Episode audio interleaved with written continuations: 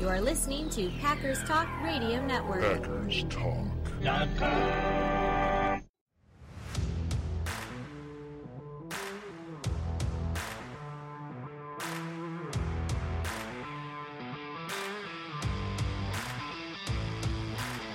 You're listening to No Huddle Radio on the Packers Talk Radio Network, your home for in-depth and thoughtful Packers analysis.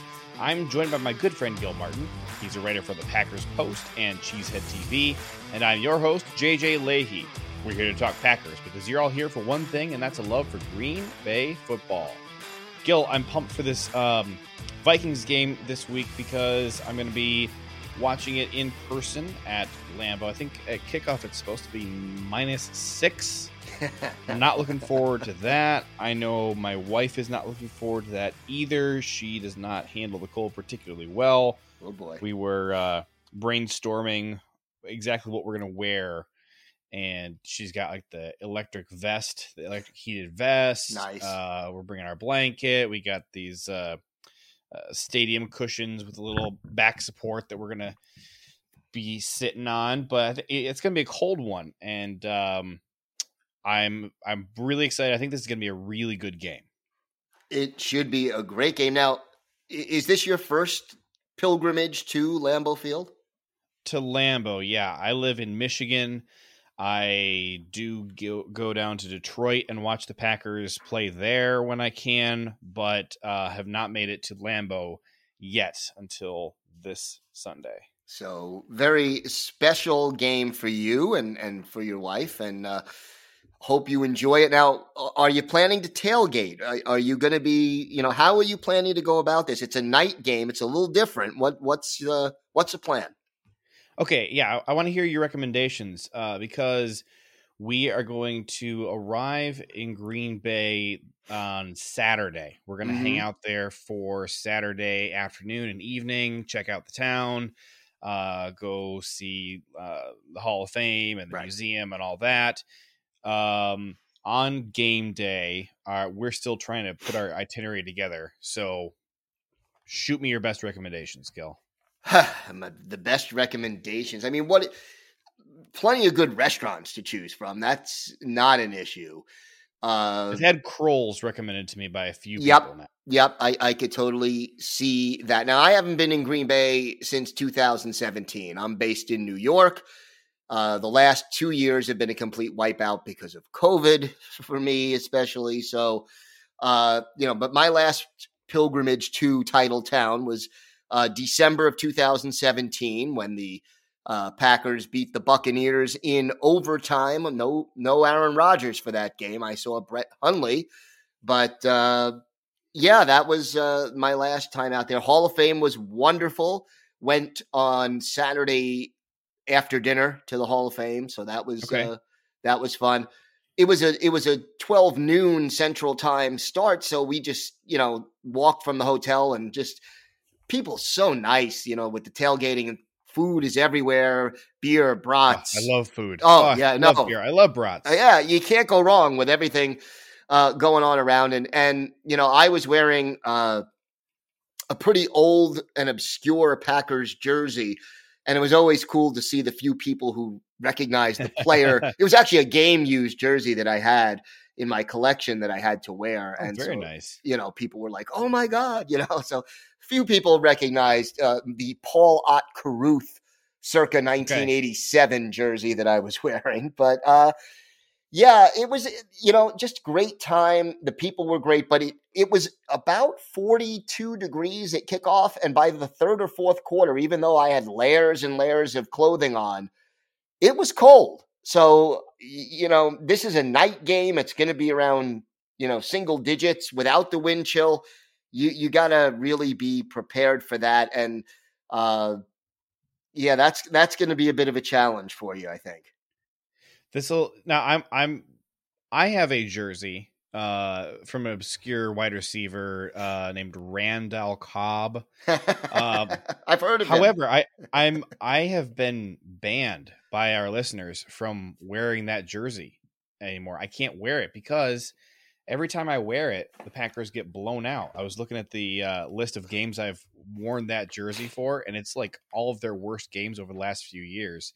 Buccaneers, regular season and postseason. Oh, boy. You know, it's bad. So I'm forbidden from wearing that jersey anymore, apparently. I don't know. I kind of want to wear one anyway, so maybe I'll drag it out, but well, you could also old as a jinx. Well, you could also buy a new one. I mean, you will be. There's a million places to buy jerseys. Do you think I get paid for this podcast? Same as I do, but you know. Okay, so we're gonna have a blast for sure. I'm absolutely so excited. It's I'm all jealous. I can think about. I'm happy for you. I mean, this is great. It's all I can think about. But I need you to help me focus for one half-hour segment here as we put together our game preview for the Vikings. Really, it's the Vikings versus what few Packers remain at this point. About right. So let's start off our preview real quick by just talking about who is not going to be there and therefore who has to step up. And the two biggest things that I think really are an issue, offensive tackle depth, I think is, code midnight panic mode at this point, because there isn't any. Ben Braden is on the COVID list. Right. He was the last backup tackle we had. So at this point, if something happens to Yash or Kelly, as best I can tell, the backup tackle is Royce Newman. As best I can tell, that's the next man up. Now you got a couple guys on the practice squad. I know Cole Van Lannon has been elevated for the game, or will be elevated for the game. Or did he get activated to the to the full round roster? I think he's still on the practice squad. Although you know what? According to their website, he's not. So he's been activated. Okay. So you got center Michael Manet. They just signed to the practice squad. Right. And so, you wouldn't normally like to have a guy who has only been around for such a short period of time. Well, you could move Runyon. There. Runyon played tackle at Michigan. So you could, in a pinch, move him outside. That's true. Now, the Packers did sign another tackle, Adrian Ealy. They also have John Dietzen on the practice squad, right, and he played guard and tackle at Wisconsin. So Ealy is he's an Oklahoma guy. Mm-hmm. He was a 2021 undrafted free agent from the Ravens. At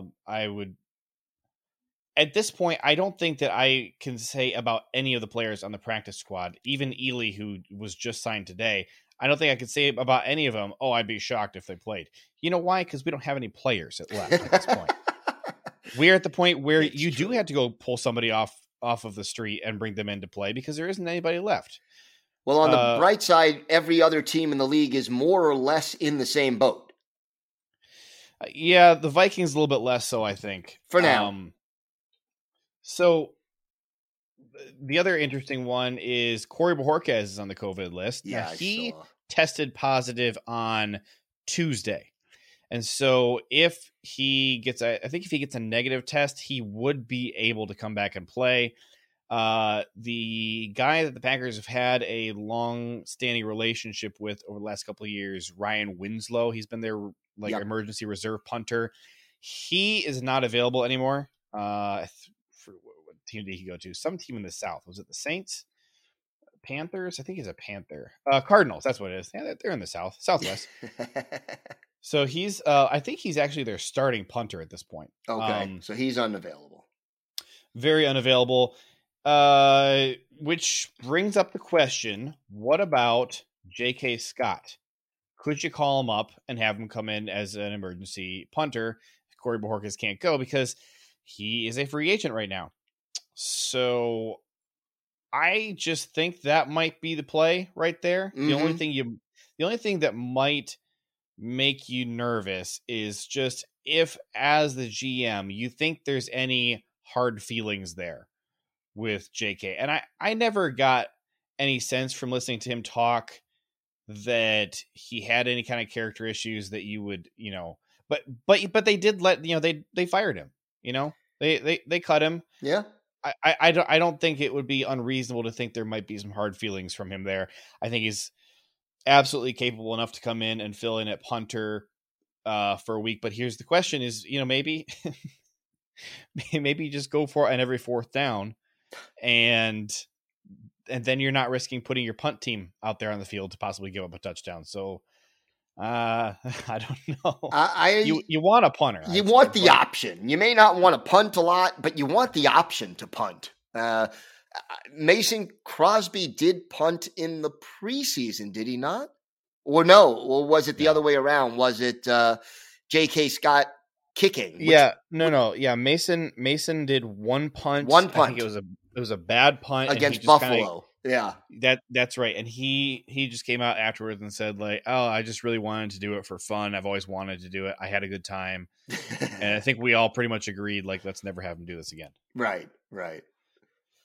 But you know, when you literally don't have a guy in the building who can do it, maybe that's where you're at. So, real quick, going through the position groups here of the guys who are out on COVID, Shamarji and Charles and Kevin King both out. Mm-hmm. So neither guy is a starter, but that hurts your depth for sure. Kingsley Kiki is out. I'm not really concerned about that because he has already missed so much time over the last couple months that I think TJ Slayton has worked his way into that rotation to a healthy extent. I feel okay with it. You also have Dean Lowry, of course. So right. I think you can weather missing Kingsley Kiki. The linebacker room is a little depleted. A little? Oren Burks, Ty Summers, Chauncey Rivers, all out. But I think Ty Summers was already on IR, was he not? No. So didn't they just move him from IR to... No. Okay. Well, then they didn't do that. At outside linebacker, I guess Chauncey Rivers really is an outside linebacker. And then you also have Tipa Galea is on the COVID list. Mm-hmm.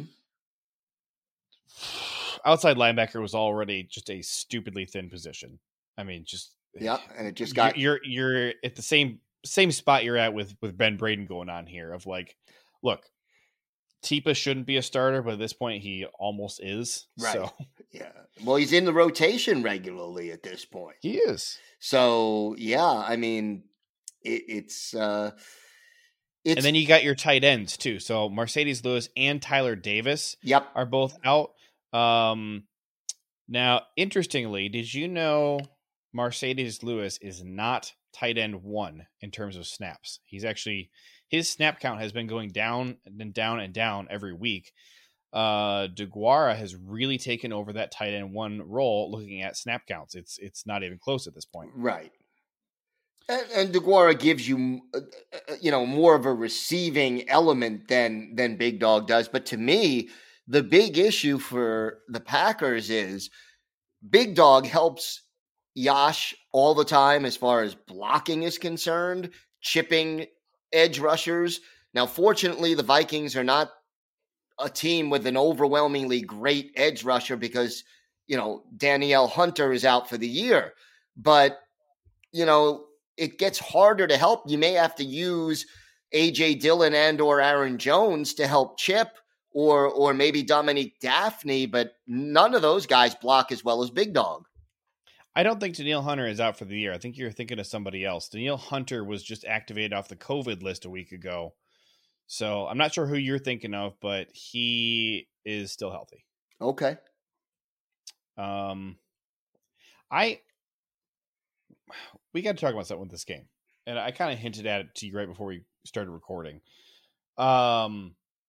I am a little bit concerned about an aspect of this game, and I want to kind of talk through this with you, pros and cons. So Adam Thielen is not playing, and I think that there's some good news in that, but also a lot of bad news in that for the Packers, because they're about to head into the playoffs. And I think the Lions are going to put up a really good challenge because they are the Lions and they always do. But I don't think that they are a good test for your team as you're heading into the playoffs. Right. The Vikings, I think, and we saw this the last time they played, the Vikings have enough that they really can throw at you to give your defense a stout test. I think you combine a very good running game with an excellent receiving game. I mean, the Vikings offense really puts up points well. Mm-hmm. They're really tough to defend both in the passing game and the run game. And I look at two things here with this. Number one is I really wanted to give the Packers defense a really just strong punch to the face from this Vikings offense. Make them work hard to shut them down.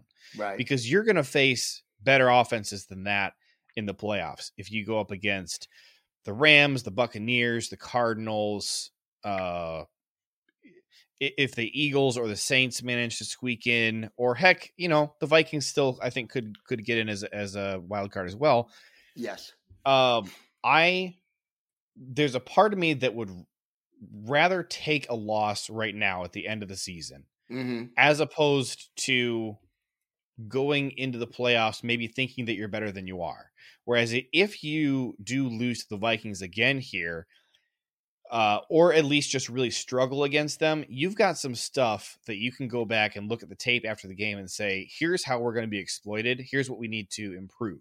Now, the counter argument to all that is if you win this game, the one seed is, I think it's guaranteed to be ours. Well, no, Arizona has to beat Dallas to clinch that one seed this week.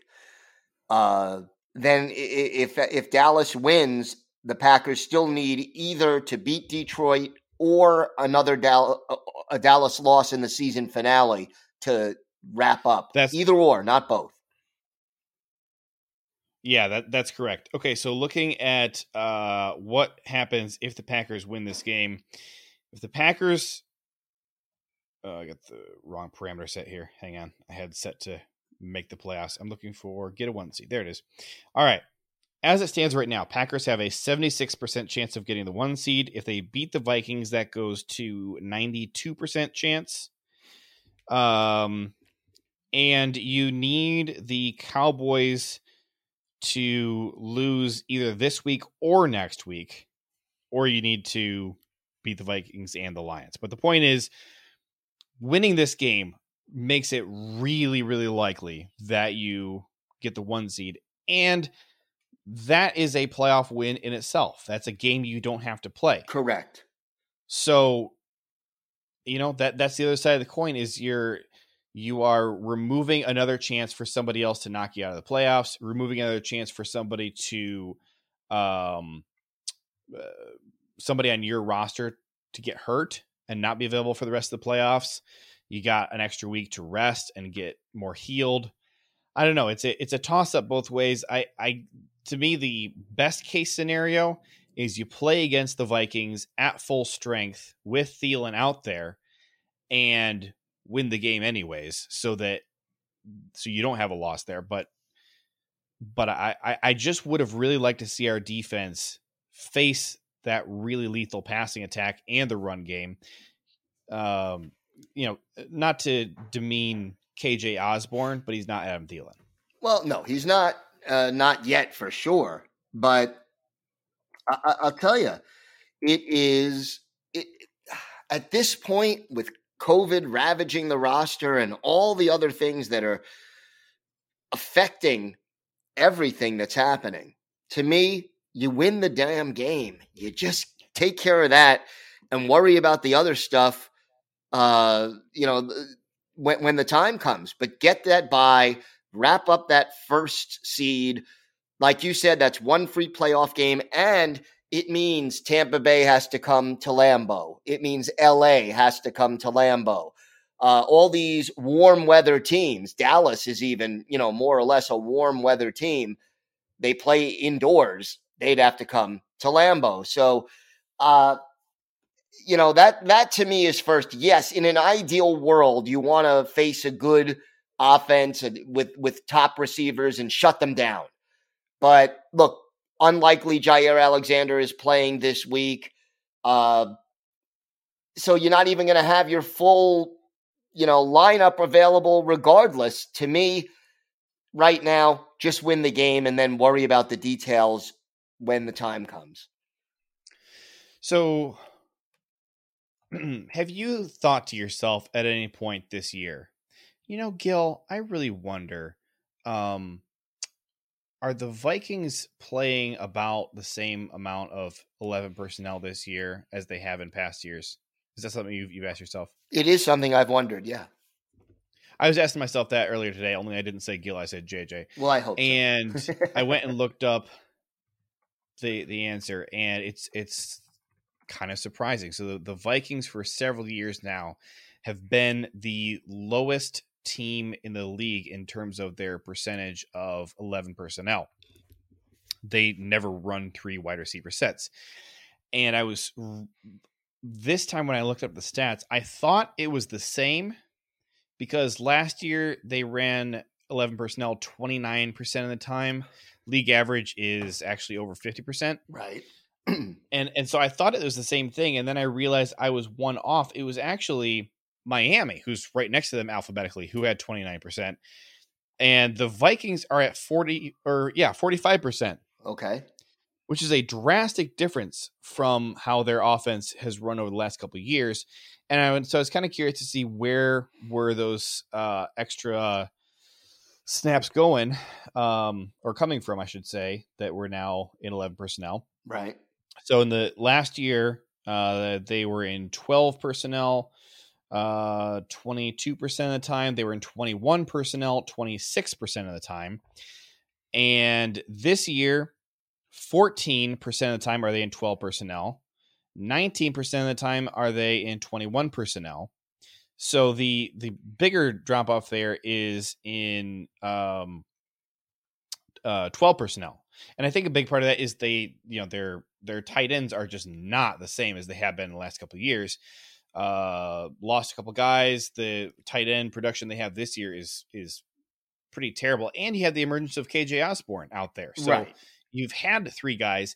And so now I'm really wondering how that dynamic changes now this week with Osborne or with Thielen being gone. Cause Thielen did play last week. He had 3 receptions for 40 yards, no touchdowns last week. So he was out there 23 snaps, which is not quite 40% of the game. So they really haven't had any time to adjust to not having him. He's played, you know, basically the entire season. He missed week 7. Well, was week 7 their bye week? It must have been. Yeah. Because he played every other week. So it looks like he didn't miss any time. So, you know, who takes Thielen's role? Because I don't know if they have a third wide receiver you throw out there. And also the tight end situation is not the same. Locking down Justin Jefferson and KJ Osborne, I think, is a lot easier than locking down those two plus Thielen, and not just because your number 2 guy is Osborne instead of Thielen, but there's just not a third guy out there that you really need to be concerned about. No, there really isn't a third guy out there. But this is something that Minnesota is going to have to figure out for themselves as far as the way they want to move and set up their offense. And I'll tell you this, in the very cold weather that we're expecting, I expect to see a lot more Dalvin Cook than 3 wide receiver sets. Well, yeah, but Cook is going to be out there. It probably will be a run heavy game. You're right. That's a good point. I wonder if you're going to see more 12 personnel this week, get Cook and, Madison out there. You know, that was a strategy that the Browns were having some success with last week, was those 2 running back sets, which is a little bit interesting. Looking at let me switch this around. Yeah. See, PFF hasn't even updated who is replacing Thielen. They still have Thielen as wide receiver too. Curious. Here's the roster. I'm curious who else is actually playing well. Not that PFF is the be all and end all of what the Vikings are going to consider important. So KJ Osborne. So they do have Dede Westbrook. Right. He's been rather bad this year. He's a good run blocker. He has 9 catches for the whole season, so that's not going to. The only other guy you got, really, you got Emmier Smith-Marset. Olabisi Johnson hasn't played at all, so forget him. Emmier Smith-Marset, that's the guy right there. So if they're gonna run 11, that's the guy who's out there. Or I don't think it's Dede. Dede's played 168 snaps. Emir's played 49, so numbers would tell you it is Dede. He's just a bad football player, though. Well, at this point, yeah. I mean, I think you could maybe play some pretty good man coverage and double Jefferson, and if the Vikings want to throw to Dede, let them. Now, who do you put on Jefferson? Now, this is something that I was wondering, because do you go with the speed but inexperience of Stokes? Because Stokes could stay with him but lose the ball in the air and give up that big play. Or do you go with Rasul Douglas, who is savvier, experienced, but not as fast? It's a good question. I mean, I think the answer is you put Stokes and somebody else on him. And that someone is what? Adrian Amos? I'd say both of our safeties have been really struggling as of late. I don't like it. Kevin King's unavailable. That is not Chandon Sullivan's strong suit. No. I mean, it's one of those two safeties for sure. It's Amos or so. I guess it can't be Henry Black. He's unavailable. Well, it shouldn't be Henry Black, anyways. Right. So It really has to be Amos, and Amos has been struggling recently, but not as bad as Savage. Savage has been quite poor these last few weeks. I think that you look at that Ravens game. Mm-hmm. You know, sometimes I really wish we did a post game breakdown on No Huddle. That'd be a lot of fun. Like, you know, it's like the other side of the coin from our game preview, where we go and talk about what went wrong. I think that'd be a lot of fun. Okay. But that Ravens game, you know, Mark Andrews was supposed to be being covered by Darnell all night. And that was a mismatch physically and size and weight wise. That was a mismatch, height and weight. Yeah, you're right. And he also didn't play well. He had his worst game of the year, I think. I can tell you in about 2 seconds. Baltimore was his worst game of the year. His second worst game of the year was Cincinnati, but he had a really good tackling grade in that game of 85.7. That's really good. So that kind of salvaged the grade. The rest of it, his coverage grade is a 38. Baltimore, he had a better coverage grade, but his tackling was a 28, which is like, if it wasn't Savage, if it was just some guy off the street, I'd say cut him. But obviously we're not cutting Savage. We're going to let him have a bad game and bounce back. Yeah. But then the following week though, against Cleveland, he was better, because it's hard to not be better after a performance like that, but still bad. His overall grade is 56. His run defense was really the culprit there. He actually had identical 43.6 run defense grades back-to-back weeks against Baltimore and Cleveland. Nobody had a good run defense grade against Cleveland. I mean, that was... Oh, gosh. I guess we do have to talk about the run defense. Must we? Well, we're playing Dalvin frickin' Cook, and we're playing some other good running backs in the playoffs. Let me see. I'm curious about this NFL playoff picture. I'm just curious. If the season ended today, you're looking at... We would play the lowest remaining seed in the second round because we would have the bye.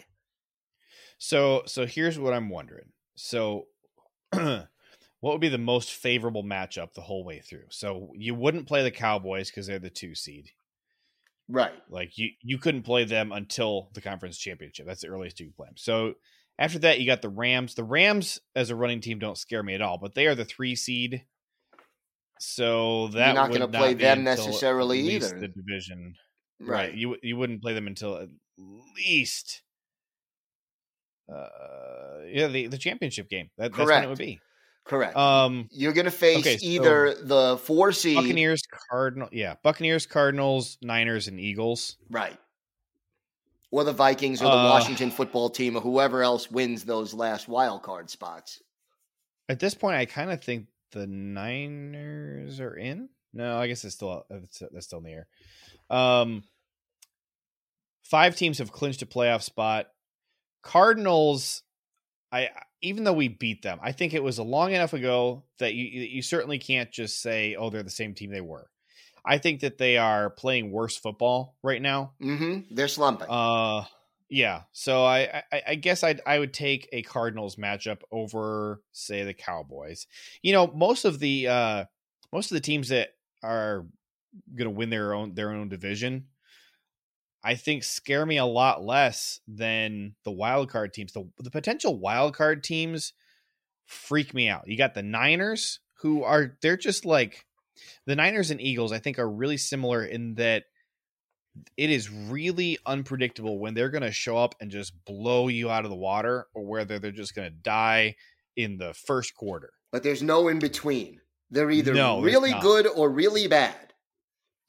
I think between the two of those, I think that I feel like we could take either one. I think the Eagles' passing attack is pretty lethal, and I think the Niners, Debo and Kittle are both just crazy good, and we had Jair when we played the Niners last time. Not saying we couldn't do it without him, but I would feel better if we had him and Rasul and Stokes out there. Vikings, obviously a scary team. They're one of only 3 teams this year that were able to beat us. Obviously, they're a team that you are concerned about. Falcons scare me basically not at all. But then you got the Saints, and I don't want to play the Saints even a tiny bit. Yeah. Don't want to do deja vu all over again from week one. And that's the thing. Like, so 2020, you played the Buccaneers in the regular season, got blown out by him, and he spent kind of the rest of the year going, I don't know how good the Buccaneers are. Was that kind of a fluke, maybe? Meet him in the playoffs, and they murdered us. Wasn't a fluke. 2019, you played the 49ers in the regular season. It was one of the only teams of the year to really blow you out, and then you meet him in the playoffs, and it's the same thing. I just, fool me twice, shame on you. Fool me a third time. I'm going to not watch us play the Saints. How's that? All right. Well, I guess that's enough playoff talk. We got to worry about Sunday's game first. Yeah, we do. So Savage, I think I don't want to talk about Savage anymore. I was trying to make a point to you before we started recording about the offensive line that I think is really interesting. If you look at the offensive line's overall grades on PFF, mm-hmm. It's a really paltry group. If you only look at their pass blocking grades, it's a pretty good offensive line. Right. So I'm going to go left to right, starting with Yash Nyman. Pass blocking grades only. 66.2. John Runyon, 68.3. Dennis Kelly, I accidentally opened the wrong thing for him. How do I get back to just the regular? I don't want this view. It's stuck on the, this is great podcasting. Here we go. Offense, Kelly. All right. Dennis Kelly, pass blocking grade, 70.3. I don't even know why he came up next anyway. He's supposed to be Lucas Patrick. That's how I screwed it all up. Lucas Patrick, 64.7. So far, everybody's above average. Then you get to Royce Newman, who is a 59.7. But he's coming on as season. Of late. Coming on as of late. Yeah, you saw where I was going with that. Royce Newman, Week 7 was the last week of the year where he was just like a mediocre player. Now, since week 7, he has had 2 horrific games. One against Kansas City, where he's playing against Chris Jones, and one against LA, where he's playing against Aaron Donald. outside of those two games, since week 7, so this is week 8 and beyond, and since it's a 18-week season now, week 8 is not the middle of the year. Right. 82.1, 77.6, 81.2, 82.6, 83.2. Then you get Cleveland last week, which is the first game since week 7 where he had a mediocre grade. He's had these really good grades and really bad grades.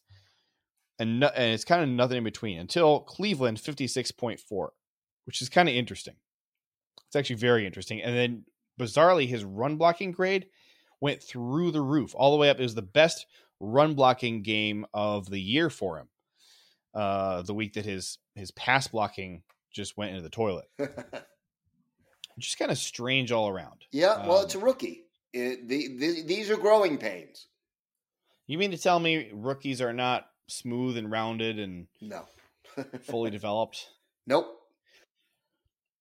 Pain points. What's the fear factors? Matchups to be concerned about. Who do you think this time around, other than Justin Jefferson and Dalvin Cook, should we be on the lookout for? And I think for the most part, this is going to have to focus kind of on defense, I would think. You would probably be thinking correctly about that. And I mean, other than Kirk Cousins, but... Michael Pierce has been playing a lot better football since the last time we met. Mm-hmm. He is now the 9th highest graded interior defender. He's got an 81.4. You know where I'm going? To me, it's 3 different pass rushers who I'm concerned about. Okay. DJ Wonnum. Yeah. Eric Kendricks. Everson Griffin, who always seems to play well against the Packers. Wow. I was not expecting any of those names, actually. Okay. DJ Wonnum. So he, as a pass rusher, his best game of the year was week 5 against Detroit. His second best game of the year was week 15 against Chicago. So I guess it does say something that those are both division games. Against Green Bay was his second worst grade of the year in week 11, 48.9. The one thing he does really well, he's a great tackler. Mm-hmm. That's something to be concerned about. Okay, so you DJ Kendrick or DJ Wonnum, you had Eric Kendricks. Let's see how he's been doing recently. Eric Kendricks. So in the last few weeks, he has just collapsed in on himself like a dying star. This looks terrible. He had a really good start to the season, minus a weird week against Cleveland when no Vikings played well. From week 9 on, he's had one average game, and the rest have all been way below average. Mm-hmm. I'm going to say I'm a little more concerned about Wonnum than Kendricks. Okay. But, the one thing with Kendricks is that he's playing opposite Barr, and Barr has been playing some pretty decent football this year. It's a little weird because over the last few years, it's kind of been the opposite, where Barr has been very average and Kendricks was like the very best linebacker in the league. Right. This year, they kind of reversed that to an extent. Over the last few games, Barr has been decent. Week 14 against Pittsburgh, he was quite good. He had an 82 pass rushing grade. Don't like to see that. Okay. Very good tackler. He was good at everything that week. He had one off week against Chicago and then bounced right back against the Rams. Right. Maybe something you could say about Kendricks is that he's freeing up Barr to go be a little bit more of a playmaker this year than in recent years. Well, Kendricks also leads the team with 134 tackles this year. He's got 2 interceptions, 5 sacks. So, who that sounds like? That sounds like late stage, at least in Green Bay, Blake Martinez. Yeah, it kind of does. Who was the third guy you mentioned? Everson Griffin. Oh, Everson Griffin. Okay. All right. Now that is interesting to talk about because he is a guy who I think we all kind of wrote off at the beginning of the year. Like, yep. He's done because he flamed out in Detroit and Dallas. Pull this up here. Griffin has not played since week 11 against Green Bay. Is he done for the year or is he back? I'm not sure. I just know he can be a thorn in our side. Well, and he was playing really good up until that Green Bay game. He's not on the injured reserve, I can tell you that. Hunter is on the injured reserve. He's done for the year. Yeah. All right. Hunter is out the rest of the year with a pec injury. All right. Forget him. Everson Griffin, though, mystery there. Okay. No. Remember, he had that mental breakdown. Oh, yes, that's right. That's right. That was sad. I feel for him and I wish him all the best. For sure. I will say, I don't care for Vikings fans. I don't like the team very much, but I really respect the way that organization takes care of their players. They handled the organization handled that situation very, very classily. Classily, is that a word? With class. Dalvin Tomlinson has been playing really good football, and he's working really well with Michael Pierce. And this is the thing, Michael Pierce has me concerned because his success has all come really recently. Right. So he didn't play from week 5 through week 12. He was out. And since getting back in week 13, 70, 89.6, 74, 82.1. He's playing really well. His pass rush is a massive part of that. He's getting a lot of pressures. In those four, he's only been back for 4 games. In those 4 games, he's averaging 3 pressures per game. Mm-hmm. It's not too bad. He only has 1 sack, but he's got really darn close to 3 hurries a game. Pretty good tackler. His run defense is just solid. Michael Pierce, he's 6 foot. 340 pounds, not the biggest guy in the world. This is maybe something where A.J. Dillon is going to find a lot of success running into him. But it is worth noting Michael Pierce did not play in week 11 against the Packers. So this would be Dillon's first time playing against him this year. Dalvin Tomlinson did play in week 11. Similarly, he has kind of come to life at pretty much coinciding with Michael Pierce's return. Mm-hmm. Now in week 11, which was 1 week before Pierce got back, that was actually technically his first good game. But since then, he's been pretty rock solid, and it's pretty much all as a run defender. Very good tackler. He's got a lot of tackles well. The interior of this defensive line is maybe not something you want to test. Which is why it's kind of nice that they don't have Everson Griffin and Danielle Hunter available, because then you're relying on DJ Wonnum and Sheldon Richardson to lock up the edges. And that is a matchup that I do feel comfortable running AJ Dillon into. Mm-hmm. Maybe Dillon and Jones are both working the outside.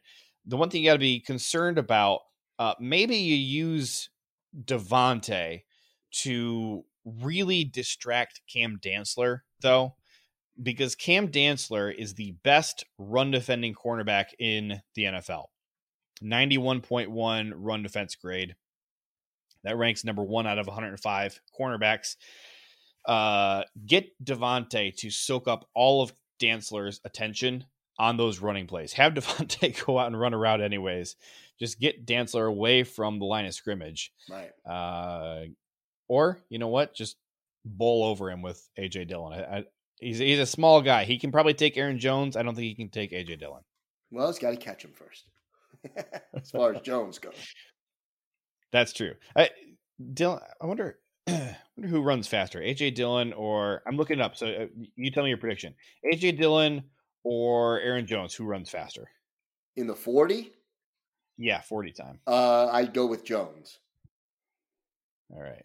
It is – oh, by a fingernail. Aaron Jones is 4.50. A.J. Dillon, 4.53. Wow. So now Cam Dantzler might blow them both out of the water. Let's see. Cam Dantzler runs a 4.38. That is blazing fast. Yep. That's almost Eric Stokes fast. Yeah. It's within the ballpark. Isn't Stokes 4.33? I thought it was like 4.25 or something like that. It's 4.25. 4.25. Yeah. That was his combine time. He has an unofficial 4.24 though. Yeah. All right. So I think you have to establish the run. I'm not going to say that necessarily means you have to commit to the run, but you have to establish it. If the run game isn't working, I think you can't be too upset at seeing the Packers throw out more, because this is a good run defense. It's a shaky defense all the way around, statistically at least. They aren't ranked that much better against the run than they are against the pass. Right now, strictly by yards per game, Minnesota's defense is ranked 28th against the run and 27th against the pass. They allow 130 and a half yards per game on the ground and 248 and a half yards per game through the air, but not ranked high in either category.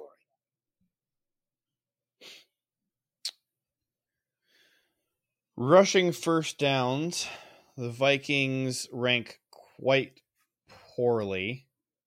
115. I'm not sure. That is fifth worst in the NFL.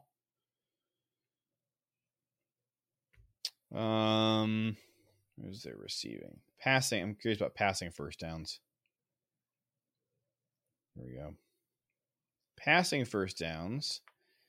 They're a little better. It's about. So they were fifth worst in rushing first downs. They're about 10th worst in passing first downs. I remember seeing some stats a couple weeks ago about you're going to need to get your stops on early downs if you're the Vikings. Mm-hmm. Their third down defense has been somewhat lacking this year, and I would guess that losing Everson Griffin and Danielle Hunter is the main culprit of that. Doesn't help, no question about that. Overall, what's your fear factor about this game? Do you think that there's a high likelihood that you see a similar situation to the last time we played the Vikings, in which, you know, the big issue there were two big issues. First of all, we could not stop the pass to save our lives. Right. All day long, they were able to do whatever they wanted, and they were getting the big plays through the air. That was a massive problem. Now they're missing Adam Thielen. And secondly, it's going to be very cold. Secondly, the Vikings got off to a hot start and the Packers did not. With it being this cold and the Vikings being a dome team, you have to imagine that the Vikings are going to give out a lot earlier in the game than the Packers are.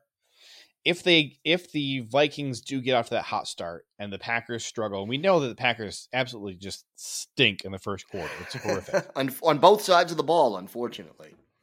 Something like I think we read off the stat last week by courtesy of Dara. I think he said in the last 11 first quarters, the Packers had put up 17 total points. So first quarters in the last 11 games, 17 points total. Yep. Which means most of those you put up zero after one.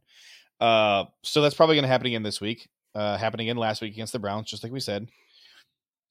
But if the Vikings are ready to go home at halftime, advantage Packers here, and you can pile up some points in the second half. Do you think there is a high degree of likelihood that we'll see the same game this time that we did last time against the Vikings? I don't think the Vikings will be as equipped to pull that off without Thielen and in this cold weather. I think they will have a much bigger problem putting together that kind of deep offensive passing game. Cook always scares me, and the way the Packers' run defense played last week especially, Dalvin Cook scares me a lot. So I think that's my biggest concern coming into this game is because unlike the Browns, the Vikings have balance on offense. They can pass the ball as well as run the ball. And if Dalvin Cook is gashing us for 6, 7, 8 yards per run, that will set up play action passes for them. May not be able to go long in the cold weather as much as they did, but they're going to try it. They're going to go for it. Wind, I would think, shouldn't be a big factor in this game. Earlier in the day, it'll be relatively windy-ish. You got 15-mile-an-hour winds. At kickoff, you got 7-mile-an-hour winds. I just bring that up because the last time the Packers played the Vikings at Lambeau, the Packers' passing game couldn't do jack. Nothing. That was a very windy game.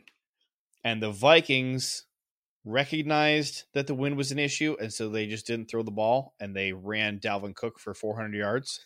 That's what concerned, and he had 4 touchdowns in that game, 3 rushing and 1 receiving. That's what scares me more about this Sunday night's game. You just think in that cold, you have to expect that the Vikings are going to try and run the ball a lot harder. It only makes sense. And please, someone, somewhere. I love Rashawn Gary. I love Preston Smith. But these guys do not contain the edge well on wide runs. Yeah, that one really long Nick Chubb run last week where there were like 4 or 5 missed tackles. It kind of felt like the Alvin Kamara Week 3, 2020 run. Or Raheem Mostert from the NFC Championship game the year before. Well, I'm just talking about that one play, though. Right. Like, Alvin Kamara had one really long run with a million missed tackles last year. Yep. Nick Chubb had a similar one this past week. And on the replay of that, Rashawn Gary had a chance to make the tackle. I think it was even going to be a tackle for a loss, 3 yards behind the line of scrimmage. And there was just a really blatant holding penalty that got missed. I mean, he was the lineman was all over him. He had his arms all around him, and it was just like grabbing on, just holding his bicep and just holding him away from Chubb. I think I don't know. I don't need to defend Gary for one play. The rest of the game was pretty bad, and they do need to get better at that. I'm getting a little bit tired of over the last few weeks. We played a couple of those mobile quarterbacks, and you see Gary getting outrun. Mm-hmm.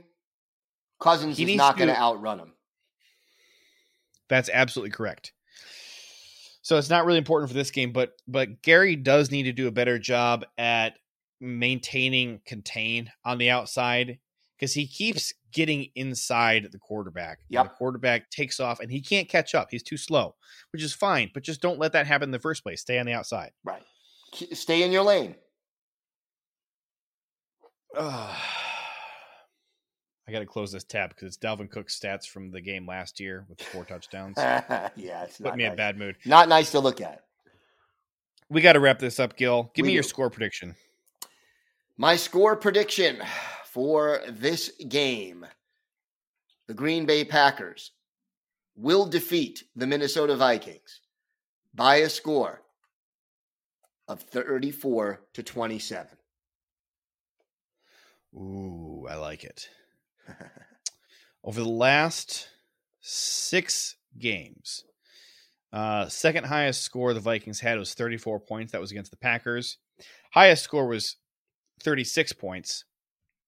Now, that was against the Steelers, and the Steelers have really been struggling in their run defense of late. So I have some concerns about if the Packers can't stop the run, this could kind of get out of hand score-wise. I think the Packers are certainly going to have to put up 30 points in order to win it. The other scores the Vikings have had over recent games, 26 against the Niners, 27 against the Lions. Oh, love that game.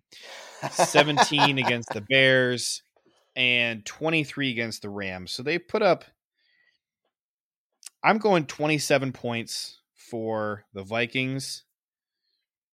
Did you say 27 for the Vikings as well? I did. And you said 34 for the Packers? Yes. I'm going to take a clean 30 to 27. Okay. And I think the Packers are going to make me glad that I drove all the way to Green Bay. I think they're going to show up and perform and tuck that first round bye just far enough out of reach of Dallas that I think if you're Dallas after this week, you're going to lose hope. I would love to see Dallas lose to Arizona. I'd love to see what Jordan Love could do against Detroit. Wouldn't that be nice if we could rest our starters next week? Well, even for part of the game, even for half, let's say. Play Aaron Rodgers the first two quarters. Right. Put Jordan Love out there. You know, if you've already got the one seed locked up, the other benefit, if you give a win to the Lions, you know, number one, it's not like the Lions can really brag because you put all your backups out there. Number two, though, make their draft position a little bit worse. You know, maybe you're not facing like Aiden Hutchinson or Kayvon Thibodeau or George Karlaftis for the next 10 years. Yeah. Just saying. You know what I'm going to say, though? I'm going to say two words that you may remember that I associate with season finales and the Detroit Lions. Matt Flynn. You think Jordan Love is going to come out and smoke him? No, but I would love to see it happen. I think he could. I don't think. I think if it was the plan all week that, listen, Jordan, we need you to be preparing because you're going to play a second half against the Lions or three quarters, like, even whatever it is, no matter what. Yeah, you're playing. You're seeing the field for at least half the game, maybe more, against Detroit. My bigger concern in that situation would be if we are resting a bunch of other guys like Devontae. I think maybe it's a little bit harder for him to win because, you know, Matt Flynn was playing with some good players. He was, you know, and here's the thing. So in that Kansas City game, the offensive line just absolutely fell on their freaking faces. Mm-hmm. I think if Aaron Rodgers is at the stadium and he sees his offensive line doing that, he's going to go over and have a talk with them and say, pick yourselves up, get off the freaking floor. And I don't know. They didn't, we don't need to rehash Kansas City again, but I'm just saying, I think if Rodgers is in the building, I don't think that, and by the way, I'm contemplating going to that game. I'd be going to two games in a row. Ooh. But you know, it's at Detroit. I'm definitely tempted to do it. Okay. Be fun. Because I haven't been to Ford Field in a couple of years because of COVID. Right. All righty, so we have our score predictions. 34-27, Gil. 30-27, JJ. And I forgot to mention at the top of the show which of our listeners won last week, and that would actually be Goose. Goose came in 28-24. That was the closest score prediction. The final score in real life was 24-22. Congratulations, Goose. Way to go, Goose. Gotta love us some Goose. And that does it for us today. We'll be right back here next week. Follow us on Twitter at GilPackers and at JJ Leahy to stay up to date on all things Packers or to ask us questions. You can also email us at asknohuddle@gmail.com. Try the text at 231-714-4195. Send in your score prediction for Packers versus Vikings. Any of those locations, we will read your name on the show if you get it right. Make sure you're subscribed to Packers Talk on iTunes, Google Play, Spotify, or wherever you get your podcasts. Big thanks to PackerTalk.com for powering our show, and thank you for listening. Until next time, go Pack Go. Go Pack Go. You are listening to Packers Talk Radio Network. Packers Talk.